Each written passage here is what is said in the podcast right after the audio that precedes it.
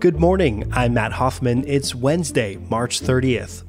Where San Diego County is heading. More on that next, but first, let's do the headlines.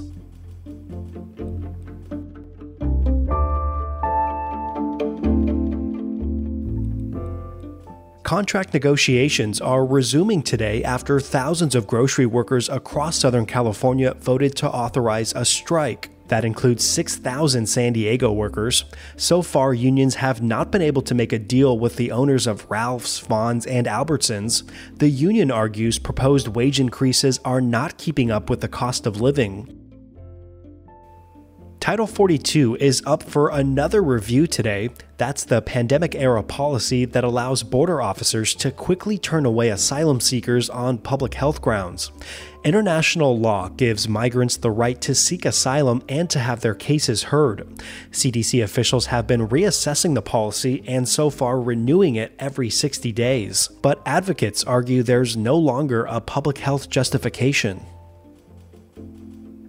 A second COVID booster dose is officially being recommended for older adults and the immunocompromised. The C D C says adults over fifty can get the additional booster shot four months after their previous one.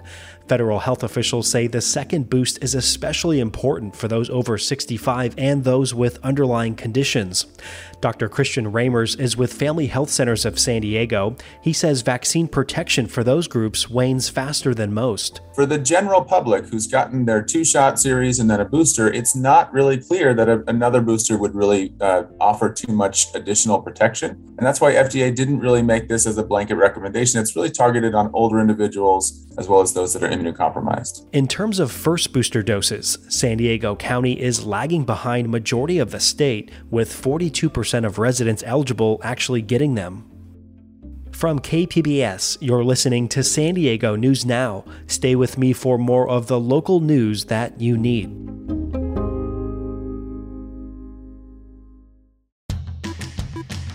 Hi, I'm Beth Accomando, K P B S arts reporter and host of the Cinema Junkie podcast. I'm also a geeky gourmet who likes to bake food themed to the movies I watch, like chocolate blood to savor with Dracula, or an extra chewy Wookiee cookie to enjoy with Star Wars. I'm geeky about the things I love, and that makes me a public radio geek as well. I love being able to connect with audiences just like you through T V, radio, the web, and podcasts like the one you're listening to right now. So, are you a K P B S geek? If so, then I'm asking you to get in touch with your inner nerd and become a member of K P B S today.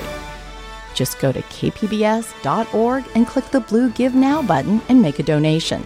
That's right, let's geek out together about the things we love.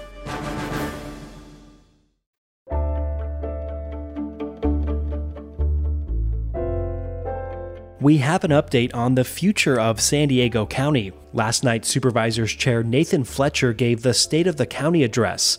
K P B S reporter John Carroll says remarks focused on homelessness, housing, mental health, and public safety issues. Supervisor Fletcher touted the county's high COVID vaccination rate, more than ninety-three percent. On the issue of homelessness, he lauded the creation of mobile crisis response teams. They have already helped more than nine hundred forty-one people, and the program is growing stronger by the day.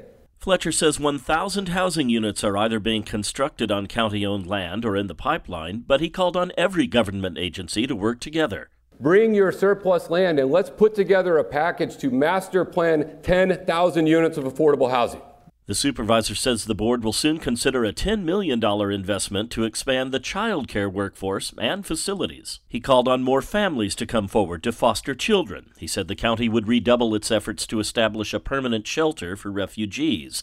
And Fletcher says the county stands to get one hundred million dollars out of a settlement with Purdue Pharma, which, he promised, will help fund a plan to deal with the county's worsening opioid problem.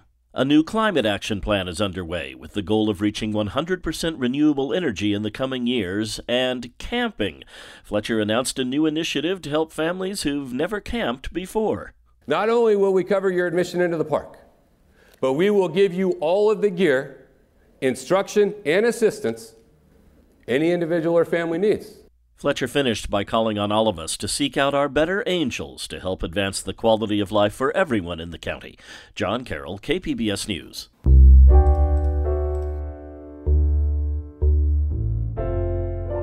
Despite recent rainstorms, much of California remains under severe or extreme drought conditions. Governor Gavin Newsom has issued an executive order. It requires urban water agencies to go into level two drought restrictions. San Diego has been under level one for water conservation. Here's Jeff Stephenson with the San Diego County Water Authority. Level two typically means up to a twenty percent reduction in water use is what you're targeting. But there's lots of details that have to be worked out over the next two months. At level two, local water agencies can reduce the number of days that people can water their lawns. San Diego does fare better than majority of the state, according to the U S Drought Monitor. Our county is currently at a moderate drought level. The California Task Force on Reparations has finally answered one of the thorniest questions in this first-in-the-nation effort. Who will be eligible for reparations? K P B S race and equity reporter Christina Kim says the decision came after a long day of heated debate. California's Task Force on Reparations has been meeting since last summer to figure out how to address the continued harms of U S slavery, from giving Black people direct payment to changing housing policies. But one question has always loomed large. Who exactly will be eligible for reparations? On one hand, you have those who say race should be central, making the majority of Black Californians eligible. And on the other, you have those that believe that reparations should be lineage-based and reserved for those that directly descended from U S chattel slavery. After hours of tense debate, the task force officially voted on Wednesday in a five to four vote for a lineage-based approach. Uh, the ayes have it and the motion carries. Chair Kamilah Moore read the approved motion. The community of eligibility will be based on lineage determined by an individual being an African-American descendant of a chattel enslaved person or the descendant of a free Black person living in the United States prior to the end of the nineteenth century. Secretary of State Shirley Weber, who authored the bill that made this task force, spoke in favor of the lineage approach earlier this year. Reparation is for those who are the descendants of slaves first, because of the devastation they suffered from hundreds of years of no wages and no ability to own land and accrue wealth. San Diego City Council member Monica Montgomery-Stepp, who sits on the task force, previously told K P B S she agreed with Weber's interpretation. We have to go with the spirit and intent and the letter of the law, which does call out special consideration for, for people who are descendants of those enslaved in the United States. But task force member and civil rights lawyer Lisa Holder advocated for including all Black Californians with a special consideration for descendants of enslaved people in order to address prevailing anti-Blackness. You must stop the racism. That is reparations. You do not use the term reparations if you are not prepared to do that. And the system that folks are advocating here, where we're going to splice things up and have this specificity where only one small slice of the Black population is being remediated, that will not abate the harm of racism. Assembly member Reggie Jones-Sawyer says it shouldn't matter where you come from. Whether on a slave ship or a cruise ship, guess what? We're all in the same boat now. And so we've got to make recommendations that are sustainable. The decision came after a heated day. You were out of order by doing that, and that's what's complicating things. At one point, Jones-Sawyer called out the board's chair, Kamilah Moore, for an unauthorized presentation. No, do you have a comment on the chair? But you're not the you're not the dictator. You are the chair. You are supposed to guide. In spite of the setbacks, many celebrated the task force decision. Like, literally, I am still on cloud nine. Including Tiffany Quarles, the co-chair of the National Assembly of American Slavery Descendants in Los Angeles, a grassroots group that's been working towards lineage-based reparations.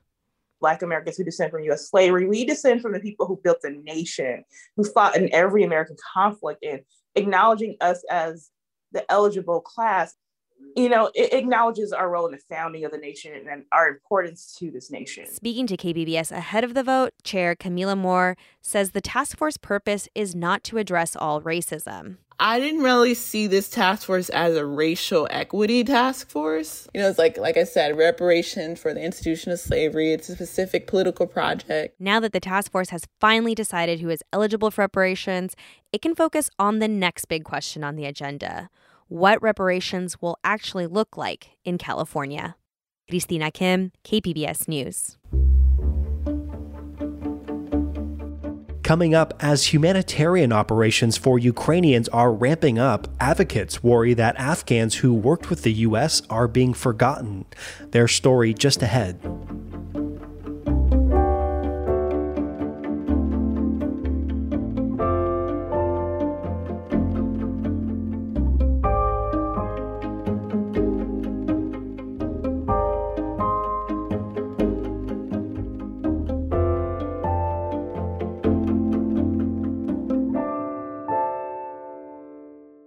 K P B S On Demand is supported by Maracal Design and Remodeling, helping homeowners with their home remodeling needs. From A D Us to custom kitchen remodels and room additions, Maracal Design and Remodeling designs and builds your dream home. Learn more at trust your home to us dot com.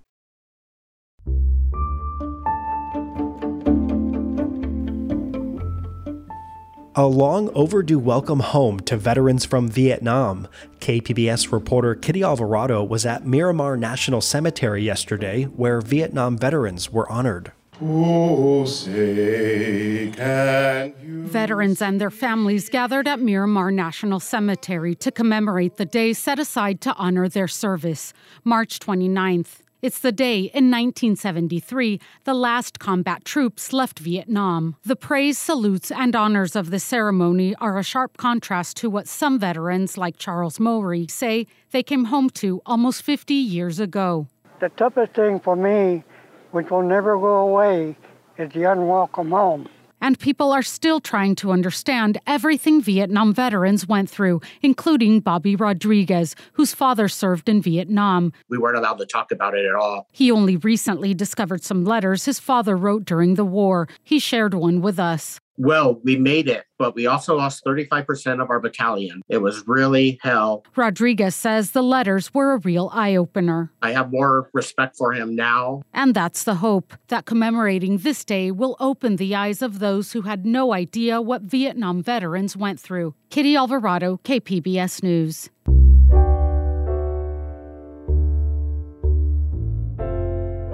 Newly arrived Afghan immigrants are settling into their lives in San Diego, but thousands of others are still waiting in Afghanistan.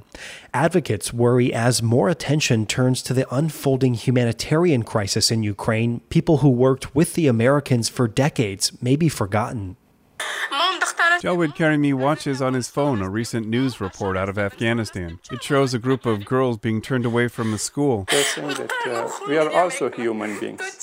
He interprets the video for me. We, we, we have uh, a right to education. Five months ago, Karimi arrived in San Diego with his wife and two boys, part of a growing number of Afghan refugees. The world watches as the Russian invasion of Ukraine produces millions of refugees almost overnight. But Karimi and other Afghan refugees are still focused on the plight of their country. Many are nervous that the U S will move on, leaving thousands of people who work with the Americans stranded. Some remain in hiding. They uh, change their house, going from this house to another house to hide them. Yeah. And uh, this is a big concern. If uh, they are forgotten, yeah, something bad may happen to them. Sean Van Diver is part of a coalition of mainly veterans groups trying to bring Afghans who worked with the Americans to safety. Afghan Evac has been working with the Biden administration, but Van Diver says the White House has said very little publicly in months.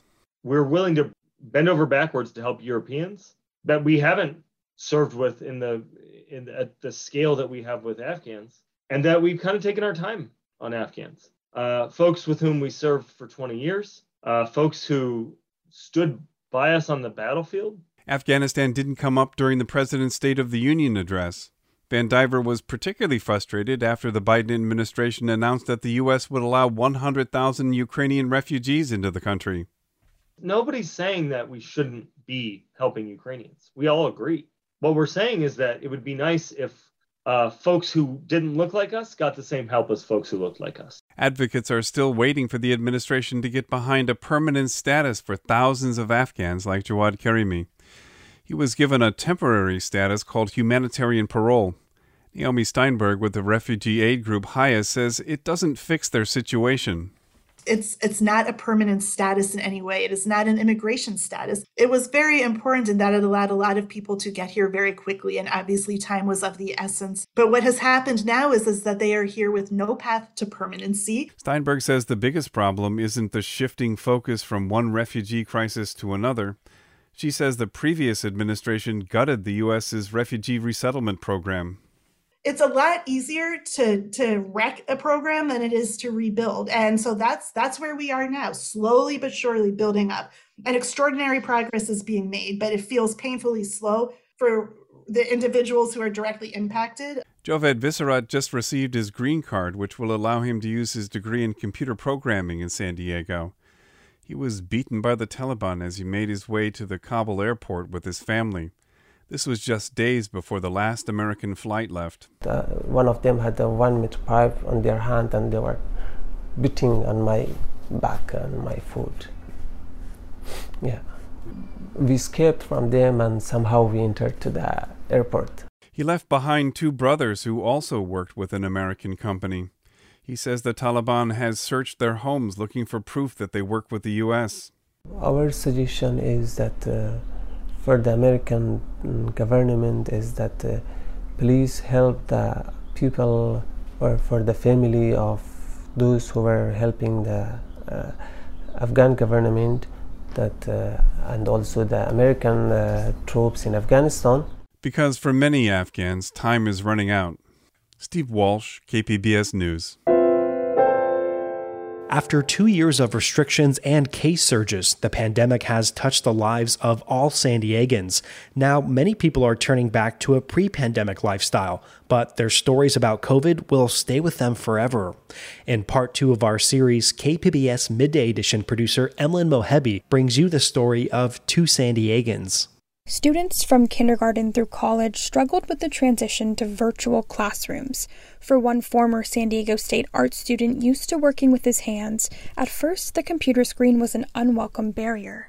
My name is Christian Limon, and I'm from San Isidro. As a San Diego State ceramics student, it was difficult to transition from going every day to do what I love in the studio to not having access to the studio after the pandemic hit. For us, we transitioned from playing and working with actual clay to practically not working with any clay or any materials because we couldn't finish the work. And the whole point of the program was to help you turn a ball of clay into a piece of art. So for us, most of the time we simply discussed ceramics theory, art theory. And uh, at first I was angry, but then I was relieved because we had Mary Kale, who is our uh, professor there at San Diego State. And while she wasn't able to provide us with the resources we needed to continue our work at home, she was at least that shoulder we could uh, lean on. And most days when we would tune into the Zoom call for ceramics, we would just talk. We would just check on each other, and we would make sure that we were at least getting our feelings out and and hearing each other out. Because for a lot of us, the pandemic caused us to not be able to do what we love. We loved being in the ceramics studio. We loved talking to each other and working with each other. And we couldn't do that anymore. So what ended up happening was we ended up forming this different kind of bond virtually. From the challenges of working from home to losing a job, San Diegan Scott Borgen says the early days of the pandemic were very stressful. But once they were back on track, he and his wife found a way to support local businesses while sharing their passion for craft beer and wine. Around mid-March, my job had told me that I needed to work from home. And it's funny, I still have the email. It said, you know, we should all be back in the office in about two weeks, so expect to be back in the office by the end of March.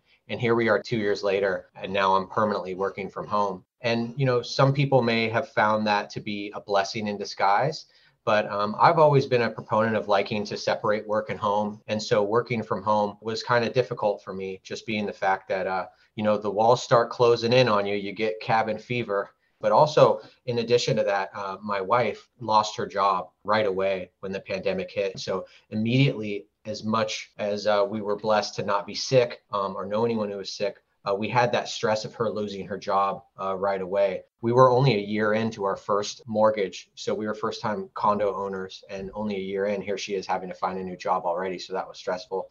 But then when she found her new job, she had to work weekends, which was something um, that was added stress. After about a year and a half of living through, you know, our different schedules and, and everything else that went along with being kind of locked down, she was able to find a different job. Uh, and got back to that Monday through Friday uh, work life. And that really helped with balancing out us being able to work uh, around the same time. And now that we have weekends back together, what can we do to leverage this, this benefit to make something positive out of this whole situation? So we really want to support our local businesses in San Diego. We really have a passion for craft beer and craft wine. And so it was pretty obvious what we needed to do, which was like, let's just make a hobby out of, and let's just, you know, I knew how to do a little bit of podcasting in terms of writing it, but I really had to teach myself the audio editing and all that, uh, you know, back behind the scenes that went with it. The podcast is called Frequent Flighters. It really helped, you know, bring positive light to, you know, a dire situation for both ourselves and the local craft culture in San Diego. That story was produced by Emlyn Mohebi.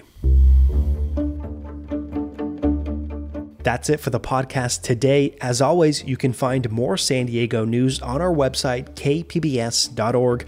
I'm Matt Hoffman. Thanks so much for being here with us. Have a great Wednesday, and we'll catch you here tomorrow.